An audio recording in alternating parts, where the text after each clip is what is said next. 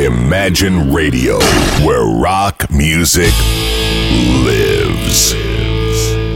Мы продолжаем э, иметь контакты плотные с антологией группы Битлз, э, с работой, которая была осуществлена в 94 году прошлого столетия, когда трое э, живых участников группы собрались вместе. Сколько лет люди ждали? Ну-ка сосчитайте, 24 года люди ждали этого воссоединения. А, когда э, группа наконец-то соберется и что-то сделает совместное. Сделали совместное, и две песни записали совместное, а самое главное, сделали огромную работу, сделали фильм о самих себе любимых э, из своих же первых рук, из своих же э, алых уст. Сами все рассказали, сами все показали, сами все это скомпилировали в три двойных сидюка, то есть шесть дисков – если иметь в виду CD. Ну и также, по-моему, 8 э, серий фильма. Э, те, кто не видел, очень советую посмотреть антологии Битлз, они того стоят. Ну так вот, мы путешествуем по истории Битлз э, посредством их же битловской антологии – на столе у меня лежит шикарнейшая, толстеннейшая книга вместе с DVD, вместе с CD. Была выпущена еще и букинистическая продукция с великолепнейшей полиграфией, с фотографиями, с прекрасной бумагой во многих странах мира, на многих языках, лицензионно, переводно. Она продавалась, денег стоила немерено, вот и у меня она есть, потому что не поскупился. Э, мы Информацию черпаем не только из CD и буклета, который прилагается к нему, но и со страниц книги, где Битлз сами рассказывают о том, что с ними было. Чем книга ценна?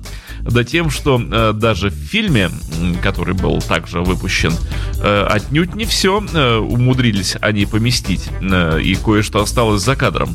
Вот как раз то, что за кадром-то и осталось, книге-то и имеет место быть, поэтому книгу читать интересно, там много-много всего того, чего в фильме нет.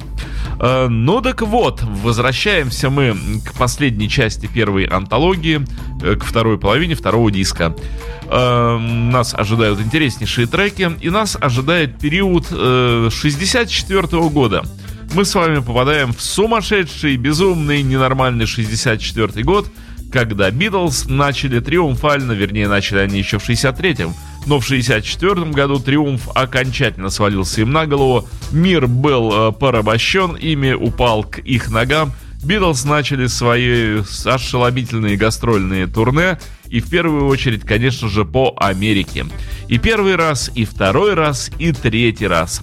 Э, Америка хотела их видеть, Америка хотела их слышать, Америка полюбила Битлз, они взяли Америку штурмом. Но и другие страны, конечно же, тоже хотели видеть Америку. И Индокитай, и Скандинавия, и, конечно же, Европа. Э, Битлз летали, ездили, но и у них даже были еще и маленькие периоды отпусков, потому что э, за 64 год они успели ну, так очень хорошо скататься, если хватит времени, расскажу об этом. Скататься э, Джордж с Джоном вместе и с Джонами, и с Брайаном Эпштейном на яхте поплыли погулять немножечко по морю. Ну, а Ринга с Полом отправились отдыхать. Итак, приступим. 64 год. Битлз эм, поехали. Что еще такого большого и важного случилось в 64 году? Э, Битлз сняли фильм. Первый художественный фильм о самих себе любимых, профессиональный, с режиссерами, сценаристами и совсем как полагается. Фильмов снималось очень много. Э, это была такая целая индустрия снимать фильмы про музыкальные коллективы. Битлз хотели снять лучший фильм о себе. Ну, конечно, они заслуживали лучшего фильма. Итак, э, что они сами об этом говорят? Джон Леннон. Мы не хотели снимать плохой фильм, и поэтому настояли, чтобы сценарий написал настоящий писатель. Пол вторит ему. Нам предложили один сценарий под названием «Желтые медвежата». Он нам понравился, но выяснилось, что автор собирался написать и все песни для фильма, а этого мы допустить не могли. Но снять фильм нам все равно хотелось, поэтому Брайан начал искать подходящего человека и в конце концов предложил нам Дика Лестера.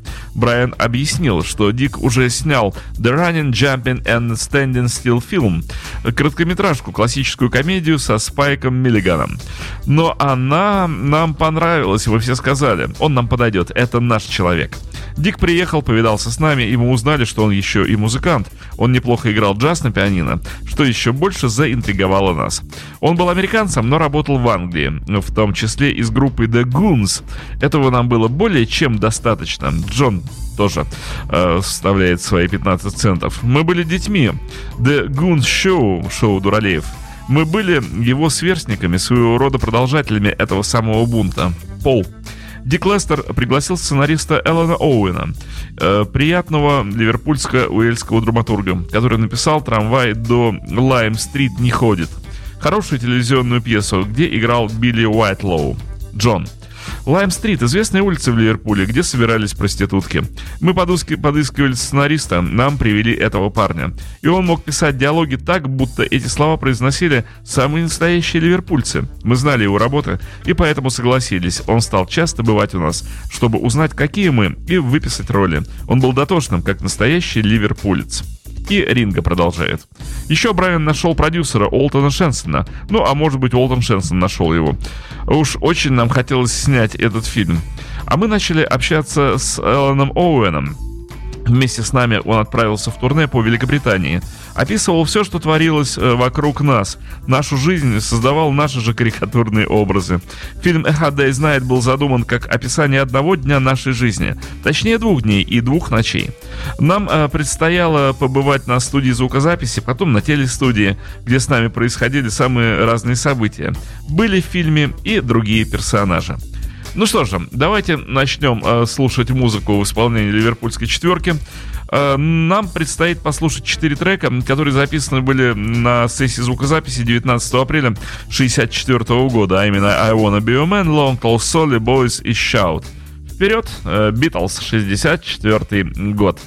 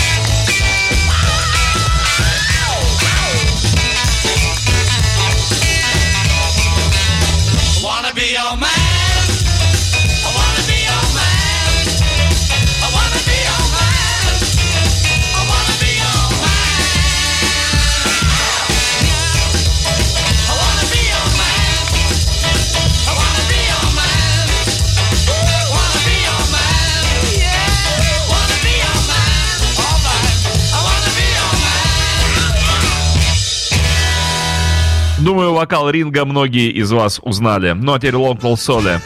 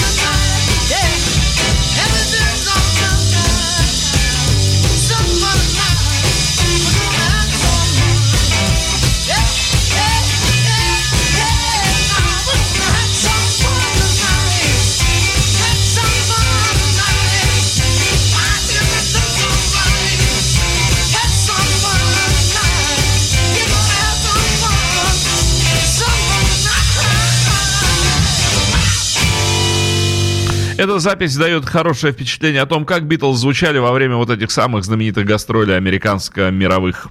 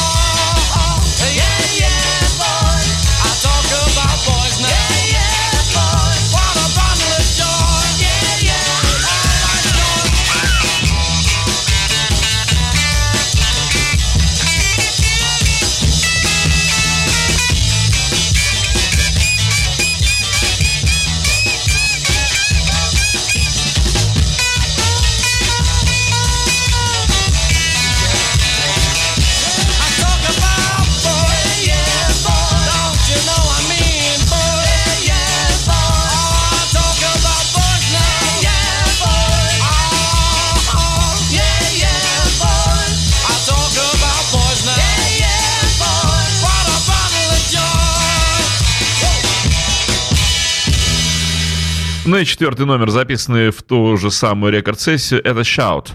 You know you.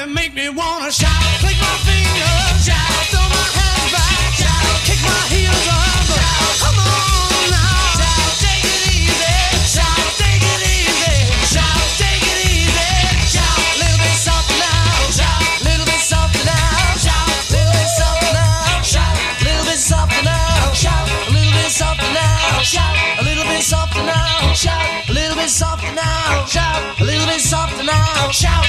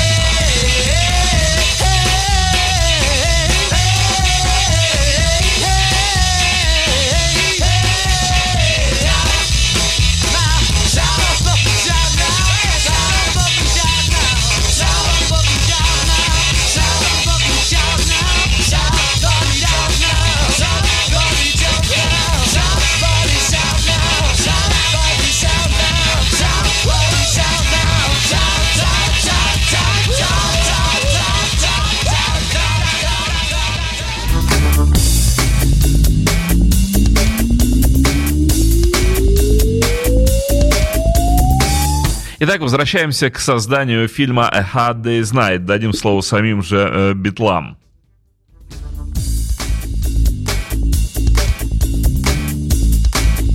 Джон вспоминает. «Э, это была комическая версия реальных событий. На самом деле нам приходилось гораздо труднее. Мне понравилось сценарий, понравился сценарий Hard Day's Night. Хотя Эллен Оуэн, прежде чем написать сценарий, пробыл с нами всего два дня. Нам даже было немножко не по себе, насколько он был правдив. В фильме предполагалось показать одну из сторон нашей жизни с концертным турне в Лондоне и Дублине. Это была картина о нас, о выступлениях перед публикой, и нам это нравилось. Эллен Оуэн побывал также на одной из пресс-конференций и включил ее в свой сценарий. Все было совсем неплохо, хотя нам показалось, что сцена выглядит несколько неестественно. Пол вспоминает. Эллен подвечал всякие мелочи, которые касались нас. Наши реплики вроде «Он опоздал, зато пришел чистым». Наши шуточки, сарказм, юмор, остроумие Джона, Джона, лаконизм Рин ринга. Особенности каждого из нас. В фильме отлично схвачены наши характеры, потому что Эллен приписывал персонажам э, только те слова, которые слышал от нас. Закончив сцену, он спрашивал нас, «Ну что, вы довольны?» Ему отвечали, «Ну да, неплохо». «А можно мне лучше сказать это вот так?» По-моему, он написал отличный сценарий. Джордж. Там был один диалог, в котором я говорю, это барахло, я не надену, это же безобразие, по-английски гротти. Это придумал Эллен Оуэн, а не я. С тех пор слово прижилось. Оно приобрело новое значение. Гротти — гротескный. Джон, это слово казалось нам слишком странным. Джон, э, Джордж смущался каждый раз, когда приходилось произносить его. Э, Джордж э, Харрисон. По-моему, он считал, что раз он родом из Ливерпуля, он понимает наш юмор. Если что-нибудь нам совсем не нравилось, мы отказывались, а к тому времени, как мы занялись съемками фильма «Хелп» в 65 году, мы осмелили настолько, что стали менять диалоги по своему вкусу. Эллен написал сцену о том, как нам досаждают газетчики. Общение с ними было неотъемлемой частью нашей повседневной жизни. Нам задавали вопросы вроде «Как вы находите Америку?» Ну, а мы отвечали «Летим до Гренландии, а потом сворачиваем налево» налево. По-моему, одной из особенностей Битлз был юмор, который отныне ассоциируется у всех именно с нами. Когда только начали появляться все новые и новые группы, Джерри, The Pacemakers и другие, никто не мог различить их, все хиты казались похожими, их рекламировали одинаково. одинаково. Поэтому даже если у тебя появлялся настоящий хит, одного этого было мало. А Битлз казались очень остроумными. Тогда одна... да, казались очень остроумными. Точно так же было и когда нам приходилось шутить в Нью-Йорке. Или где-нибудь еще. Мы держались невозмутимо, и людям это нравилось. Каждый ливерпулец считает себя комиком. Попробуйте проехать по туннелю под Мерси. Первый же парень в будке окажется комиком. Вот увидите. Все это мы впитали с молоком матери. А в нашем случае шутки были еще смешнее, потому что мы часто подыгрывали друг другу. Если один уставал, у кого-нибудь другого уже была наготове новая острота. И Ринга добавляет. Это было забавно. Мне не верилось, что мы снимаем фильм. Я в детстве любил кино. Часто ходил в кинотеатры. А именно в Беррисфорд и Гомон в Ливерпуле. Субботние сеансы оставляли у меня яркие воспоминания. Я так вживался в происходящее, что если смотрел фильм про пиратов, то становился пиратом. Если вестерн, то был ковбоем, ну или же как Д'Артаньян фехтовал всю дорогу домой. Фильмы были для меня миром удивительных фантазий, и вдруг мы попадали в этот мир – все выглядело так романтично, прожектора и то, что нас привозили в студию на лимузине. Думаю, из-за любви к кино я смущался меньше, меньше остальных. Джон тоже увлекался съемками. А вот Джорджу, как мне казалось, вовсе не хотелось сниматься. Он согласился только потому, что снимались все остальные. Ну и Джордж добавляет, но я не знаю, что он имеет в виду. Мне нравились съемки. Неприятно было только вставать в 5 часов утра. Съемки начинались очень рано. Нам надо было приехать, одеться, дождаться, когда нас причешут и загримируют. Тем временем съемочная группа работала с дублерами. Нас вызывали только когда все было готово к репетиции очередной сцены. Э, событий всегда было так много, что я никогда не мог догадаться, сколько в студии камер. Мы просто не могли заметить всего. Мы были в центре события. Все вертелось вокруг нас.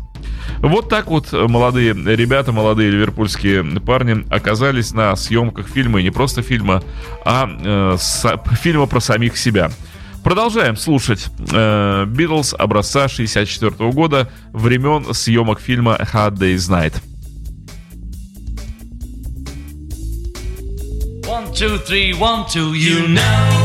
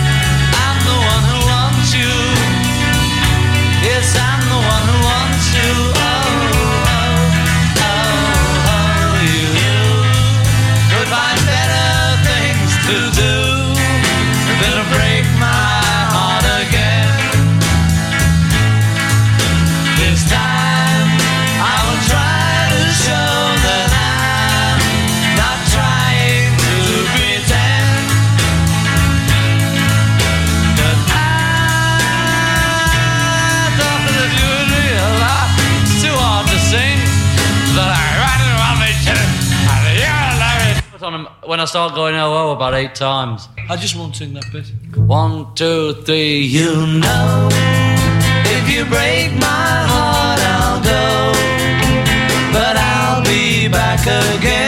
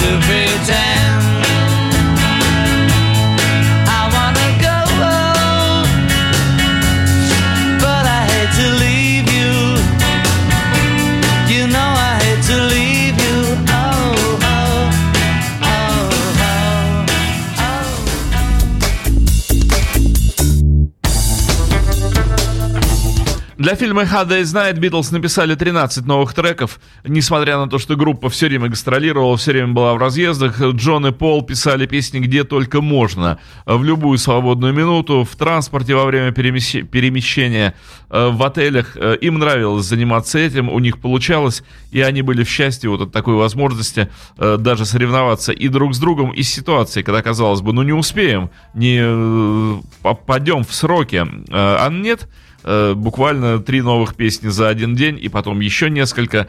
Э, вот такое удивительное сотрудничество было, такое удивительное соавторство этих людей, но нам это все известно. А, далее о фильме Джордж Харрисон э, вспоминает. Есть сцены, которые мы придумывали по ходу съемок, хотя, должен сказать, они выглядят совсем и неплохо. К примеру, сцена с пресс-конференцией. Мы придумывали множество ответов, а Дик Лестер командовал «Так, оставьте вот этот, говорите так-то и так-то». В этом он здорово разбирался. Э, Джон вспоминает. Кусочек в ванной комнате был сделан спонтанно. Если кто помнит фильм, где Леннон играет э, с подводной лодкой немецкой и топит корабли а потом э, исчезает в пене, а когда его пытаются найти, то ванна оказывается пустой, ну как будто бы сам слился вместе с водой. Так вот, кусочек ванны был сделан спонтанно, его не, преду- не предусмотрели. Просто начали снимать, а я делал то, что приходило мне в голову. Многое в нем и правда импровизация. Там было полно спло- слов экспромтов, но в фильм они не попали, потому что их приходилось повторять раз по восемь. Когда экспромтом говоришь что-нибудь удачное, все смеются, операторы хохочут, а через минуту приходится снимать следующий дубль, и твой экспромт звучит все менее и менее оригинально, пока совсем не перестает быть смешным. Мы старались придерживаться сценария, но некоторые из шуток, придуманные нами, и для режиссера он тоже внес свою лепту. Они, конечно же, вошли в фильм. Ринга.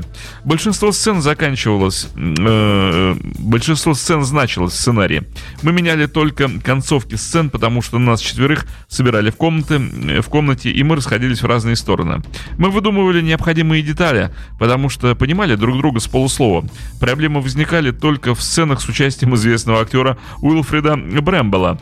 Как только задуманная по сценарию сцена заканчивалась, он останавливался. Это выглядело глупо, потому что все остальные продолжали импровизировать, а он, хоть и профессионал, оказывался не удел.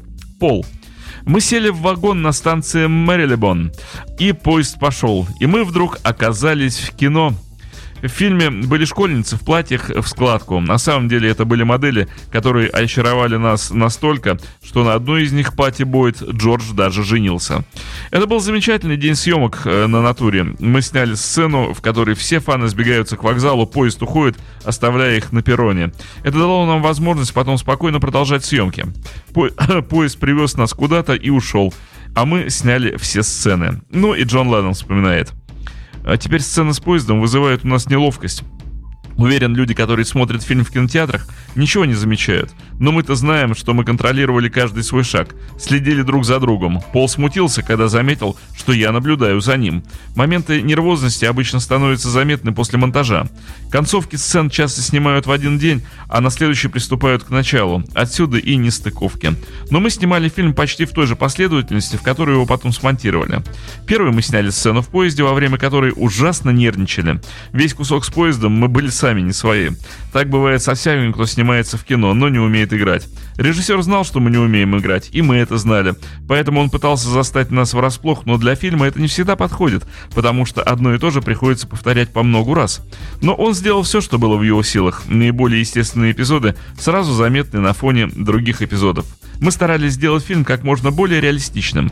Это относится и к операторской работе. Возможно, у них э, были и другие планы, но они сделали этот фильм именно так. И слава богу, и было хорошо. Мы знали, что наш фильм, наш фильм лучше других рок-картин.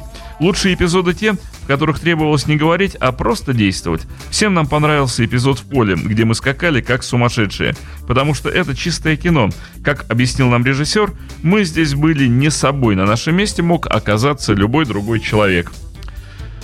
Нам нравилось делать это, но мы не принадлежим к числу тех, кто любит мюзиклы, где ни с того ни с сего вдруг начинаются песни. Мы пытались уйти от этого, от неожиданных реплик. А может, споем? но это удалось нам только до какой-то степени. Итак, продолжаем слушать Битлз. Э,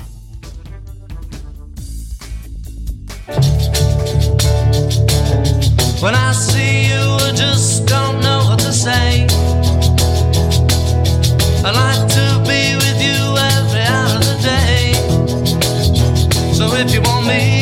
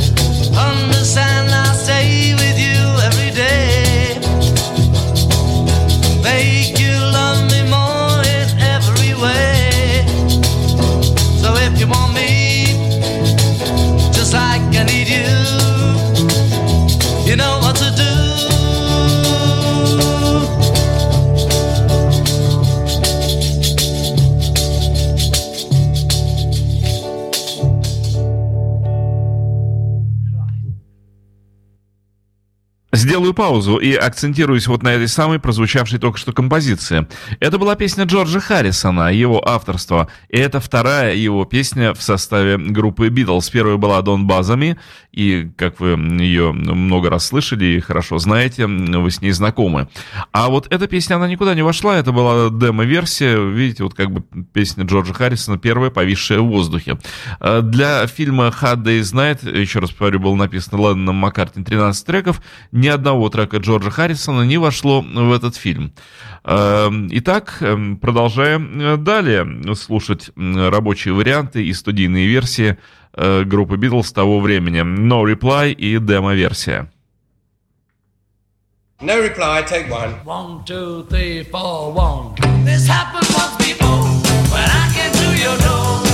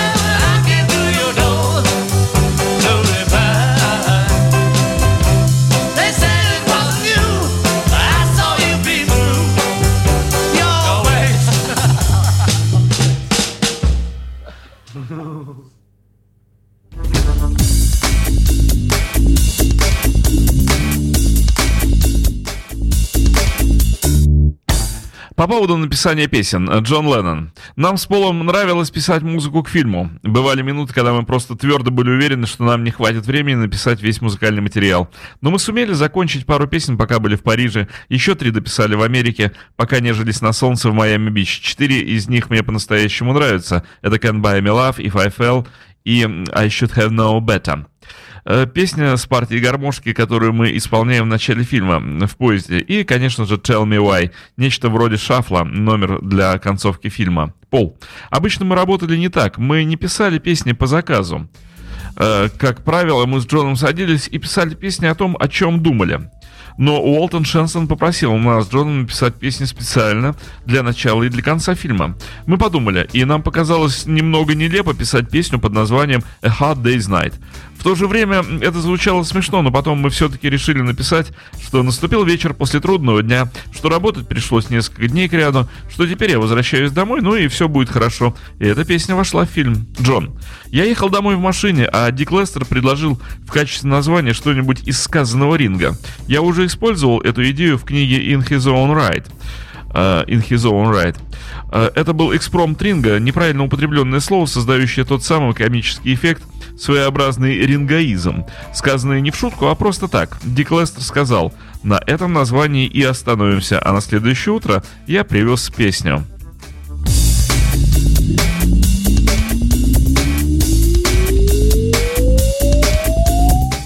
Э, Джордж Харрисон вспоминает. Ринго часто произносил грамматически неправильные фразы, и мы все смеялись. Помню, когда мы возвращались из Ливерпуля, из Лутона по шоссе М1 э, в Зефире, Ринго э, на машине Ринга. Капот машины не был заперт как следует. От порыва ветра он открылся и заслонил ветровое стекло. Мы все вскрикнули, а Ринго спокойно заявил. «Не бойтесь, скоро каждый из нас будет привязан к койке ремнем безопасности». Ринга.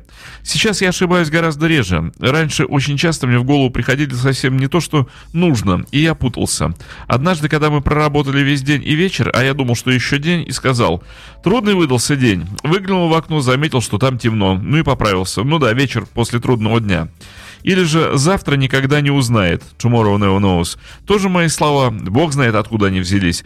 Ну еще один перл «слегка хлеба». «Слегка хлеба» — спасибо.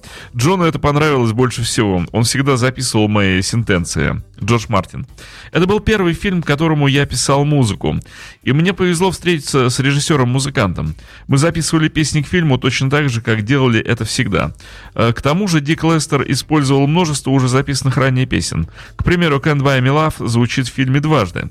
Я записал инструментальную версию песни This Boy как часть фона- фоновой музыки и использовал ее в сцене, где Ринга бродит у реки. Мы назвали ее «Тема Ринга». Она попала в хит-парады, в хит-парады Америки, в частности, как оркестровая запись, что чрезвычайно обрадовало меня. Эта вещь была записана и сведена на четырехдорожечном магнитофоне.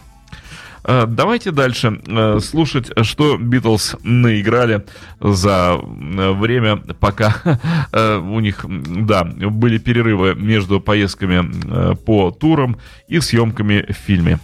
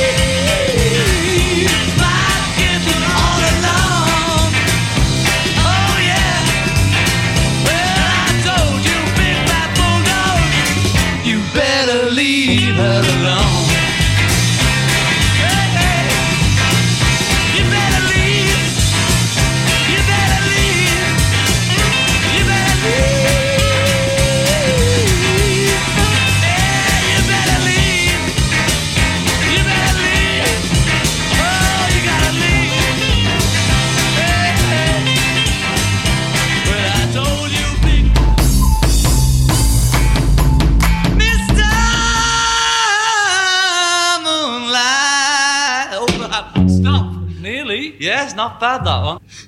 I don't know.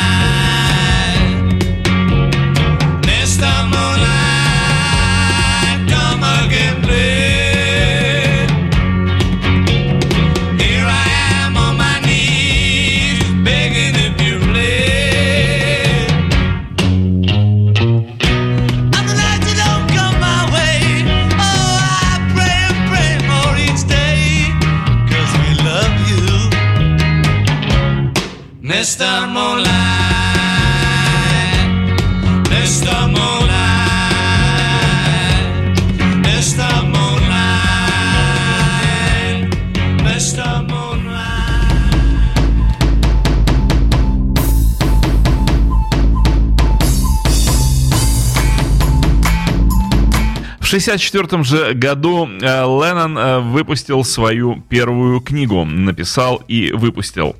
Э, более подробно Э, Джордж вспоминает. Книга Джона Леннона «In His Own Right» э, была опубликована в марте. В нее вошли материалы школьных времен из Daily Hall. Комикса, насыщенного шутками Джона и авангардной поэзией. Но большая часть текста была написана специально для этой книги. О ней говорится в фильме «Hard Day's Night». Это лучшая реклама, какую только можно придумать для книги. Вставить ее в фильм-хит. Джон, эта книга ни о чем. Если она вам нравится, то она вам нравится, а вот если нет, то и нет. Вот и все. В ней нет никакой глубины. Она просто забавная. Я записывал что-то на бумаге, а потом совал эти листки в карман. Когда их набралось достаточно, получилась книга. Я никогда всерьез не задумывался о том, чтобы написать книгу.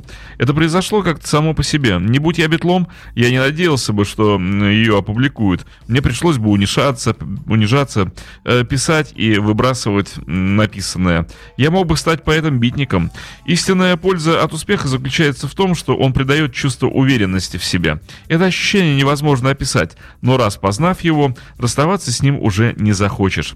Это просто мой юмор. Он возник еще в школьные времена. Я высоко ценил троих людей. Льюиса Кэрролла, э, Тербера и английского иллюстратора Роналда Серла. В 11 лет я был без ума от них. Кажется, в 15 я начал рисовать, подражая Терберу. Я часто скрывал свои истинные чувства с помощью непонятных слов, как в In His Own Right.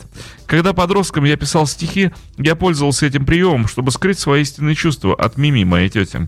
А когда мне было лет 14, нам дали одну книгу, кажется, Чосера, или еще кого-то из классиков английской литературы, и мы все решили, что ну это просто умора. Когда учитель доставал ее, мы просто падали от смеха. После этого я начал писать что-то такое э, теми же строчками. Это были просто шутки для себя и друзей, которые смеялись над ними. Пол вспоминает.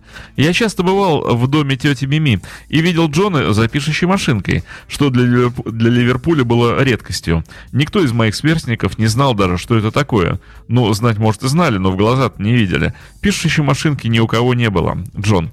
Потом, когда популярность группы стала расти, я часто доставал машинку после концертов и стучал ради удовольствия. Иногда кто-нибудь говорил что-нибудь забавное, к примеру, такие были слова Ринга, ст- ставшие названием фильма «Хада и знает». И я включил их в книгу. Большую часть книги я отстучал на машинке, а я печатаю очень медленно, поэтому истории короткие. Мне было лень писать продолжение. Всю жизнь я был не в ладах с грамматикой. Английский и литература — это да, но что касается написания слов, я писал их так, как слышал, ну вот как по латыни. Или просто упрощал слова, чтобы разделаться с ними, потому что я просто пытался что-то рассказать, а грамматика была здесь вообще ни при чем. И если вам смешно, потому что слова написаны неправильно, ну отлично. Главное сам сюжет, звучание слова. Затем дело дошло до иллюстрации. В книгу вошли почти все рисунки, которые я сделал с тех пор, как закончил колледж. Я рисовал чем угодно, обычно черной ручкой или простым черным фломастером. Поэтому, когда началась работа над книгой, я сказал, о, знаете, а я еще рисовать умею. Но в основном они брали текст, тем более, что рисунки часто были невнятные. Рисуют я неуклюже. Я рисую так же, как пишу. Просто начинаю рисовать, и если получается, что рисунок имеет хоть какое-то отношение к сюжету, то я доделаю его. Почти весь материал был написан во время турне, в основном во время пребывания в Маргете. Думаю, отчасти это было скрытым проявлением моего настроения. Все это очень напоминает Алису в «Стране чудес» и Винни-Пуха. Я весь был на нервах, это моя версия происходящего. Листы рукописи и рисунки терялись, некоторые я вообще раздавал. В результате один мой друг, американец, настоящими которого я не буду сейчас называть, ну скажем так, Майкл Браун, отнес все оставшиеся материалы издателям. И там сказали, слушайте, это бесподобно, мы это опубликуем. Это случилось еще, это случилось еще до того, как они узнали, кто я такой. Когда с успехом занимаешься еще чем-нибудь, кроме пения, испытываешь восхитительное чувство. Думаю, авторские отчисления были невелики, но это не имеет значения. Мне нравится писать книги. Первая из них доставила мне удовольствие. По случаю выхода книги я был приглашен на литературный ленч, на котором я не смог ничего сказать. Я струсил, зажался, поэтому и промолчал. Но я ликовал, видя, как книга заняла место в хит-параде литературного мира, точно так же, как это было, когда пластинка «Битлз» заняла первое место. Причина этой радости в том, что это был совершенно иной для меня мир. До того мы делали все вместе, а книгу я написал сам. Да, э, вот такое первое литературное творческое произведение э, Джона Леннона, и оно действительно имело в 1964 году успех. Э, Его воспри- во- восприняли как э, человека, способного к литературной деятельности, его восприняли как сильного поэта, и эстеты, эстеты именно отдали должное его литературному таланту. Леннону, конечно, это было очень приятно, что он стал вхож в круг литераторов. Take two. Just put it in there. No. One, two, three. This happened once before. and I came to your door. No reply. They said it wasn't you, but I saw you peep through your window.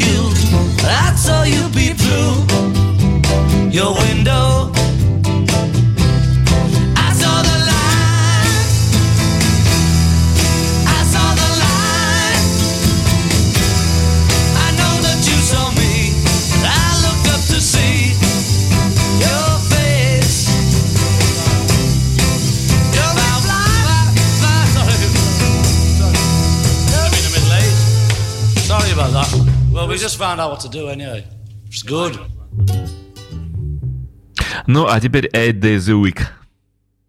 Okay. Is it just me and you? One, two, three, four. Ooh.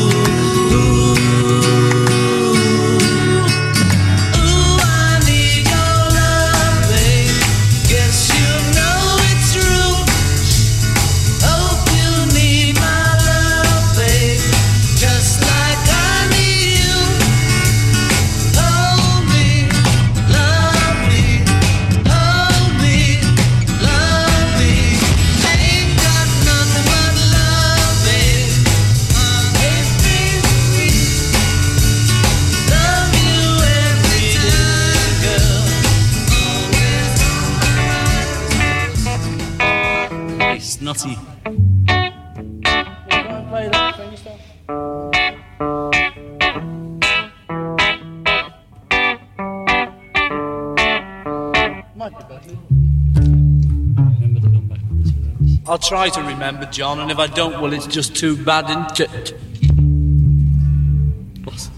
One minute, uh, hold on. One, two, three. Ooh,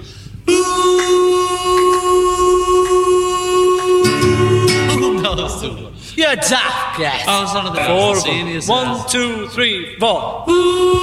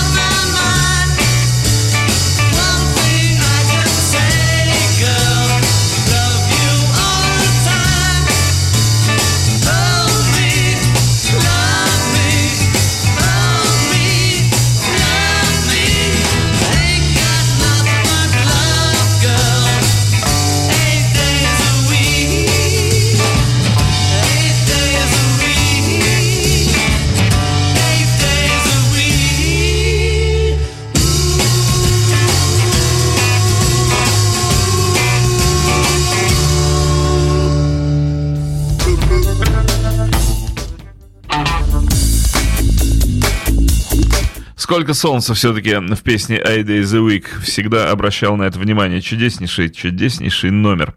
А еще о солнце. Э, итак, в 1964 году, вспоминает Джордж Харрисон, мы, похоже, умудрились прожить за один день целую неделю. В мае Джон Синти и мы с Пати отправились отдыхать. К тому времени мы стали настолько знаменитыми, что не могли сесть в самолет, все уже знали, куда, мы летим.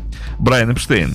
Отдыхать Битлз решили в уединенной обстановке. Мы обратились в фирму и объяснили, что нам необходимо строго секретный маршрут для четырех молодых мужчин, трех подруг и жены. Мы добавили, что мужчины будут путешествовать парами, а из четырех девушек две пары, а еще две поодиночке. Нам было необходимо два пункта назначения, где пары могли бы воссоединиться. Мы избегали вести переговоры по телефону, все восемь путешествующих взяли себе вымышленные номера. Мистер Маккартни стал мистером э, Мэннингом, мистер Стар мистером Стоуном. Их спутницы назывались миссис Э- Эшкр- Эшкрофт и мисс Коккрофт. Э, Мистер Леннон превратился в мистера Лесли, а его жена миссис Лесли. Мистер Харрисон стал мистером Харгривсом, а его жена м, превратилась в мисс Бонд. Мэннинг и Стоун. Эш... м, Как же это произнести-то? Эшкрофт и Кокрофт должны были провести отпуск на Вирджинских островах, отчитал Лесли Харгривс и Бонд на Таити. Джордж. Частным самолетом мы добрались до Амстердама и выбрали рейс до Гонолулу через Ванкувер. После долгого перелета мы вышли из самолета в Ванкувере на 20 минут на время до заправки, и к тому времени, как мы добрались до Гонолулу, все американские дизжаки уже знали, где мы находимся. Пару дней нам пришлось провести в Гонолулу в ожидании связи с Таити. Поэтому, чтобы оказаться подальше от Вайкики, мы на машине доехали до пляжа на севере острова, где нас никто не знал. Затем мы самолетом перебрались на Таити, эм, а в Пепе, в Пепете дождались заказанного парусного судна. До этого мы заглянули в парочку магазинов и купили с Джоном классные темно-зеленые непромокаемые плащи. В ту ночь мы спали на судне и отплыли рано утром, но как только вышли из гавани, то попали в бурное течение. Нам пришлось запустить двигатели, а судно только что покрасили, поэтому оно изрядно воняло дизельным топливом и краской. Спуститься вниз мы не могли из-за вони, поэтому оставались на палубе. Вскоре нас Синтии затошнило и вырвало. День казался бесконечным, но в конце концов на закате мы бросили якорь у следующего острова. Нам было так плохо, что мы рухнули на койке и мгновенно заснули. На следующее утро я проснулся и выглянул в иллюминатор. Это было изумительно. К тому времени мы еще почти нигде не успели побывать, тем более в тропиках. Зрелище казалось замечательным. Гладь лагуны с островом вдалеке, горы и кокосовые пальмы. Невдалеке каноэ с пятью или шестью таитянами скользило по зеркальной воде. Я испытал блаженство. Джон вспоминает. Нам пришлось сделать остановку Гонолулу, чтобы добраться до Таити и отдаленных островов. На Таити все было отлично, здесь было наше убежище. Как только мы ступили на борт судна, мы оказались совсем одни. К нам не приближался никто, ну разве один малый из Сиднея, с которым мы не захотели разговаривать. Он плавал неподалеку от нас и потом спросил, а можно подняться к вам на борт? Мы не позволили ему. Ему пришлось плыть обратно, наверное, не одну милю. Джордж. Мы отлично проводили время, плавая в том числе с дыхательной трубкой, ходили под парусом от одного острова к другому. Некоторое время Джон посвятил работе над книгой «A Spaniard in the Walk». И я помню, как он сидел за столом, выдумывал и приговаривал вслух короткие фразы. Я тоже подбрасывал ему кое-какие идеи. Вообще, все, что мы говорили вокруг, попадало в книгу. Джон. Я подыскивал какое-нибудь слово, составляя фразу. Но она мне не нравилась, и я спрашивал Джорджа, слушай, а как по-другому назвать муху? И он что-нибудь всегда предлагал. Я написал... эм, э, я писал The Singular Experience of Miss Annie Duffield, рассказ в стиле Шерлока Холмса. Самый длинный из всех моих вещей. Самая длинная из всех моих вещей. Я проверял несколько раз, насколько я могу далеко зайти. Я мог бы, наверное, продолжать до бесконечности и написать целую книгу, но не стал. Когда я был помоложе, я прочел одну или две книги Конан Дойла, а на судне, которые мы взяли на прокат, их было множество. Кроме книг, книг там больше ничего и не было. Половина была на французском и половина на английском. Таити, острова, все это здорово, но я по-прежнему любил читать. Со скуки я прочел все английские книги. Неважно, нравились они мне или нет. Там нашелся большой том рассказов про Шерлока Холмса. Такое издание, где собраны вместе все рассказы Конан Дойла. Прочитав их, я понял, что все они просто одинаковые. Они все были безумно похожи друг на друга. И э, я занялся тем, что объединил их сюжеты воедино. Проведя три недели с Шерлоком Холмсом на Таити, я написал один рассказ про Шемрока Омблса. Ну, вот так вот. Эм, в свободное от концертов и записей и съемок фильма э, время Битлз еще умудрялись каким-то образом попутешествовать. Э, напоследок э, ставлю вам Канзас-Сити, и таким образом мы с вами завершаем прослушивание первой антологии из трех антологий Битлз. Представляете, сколько всего еще интересного нас ждет с вами впереди. Thank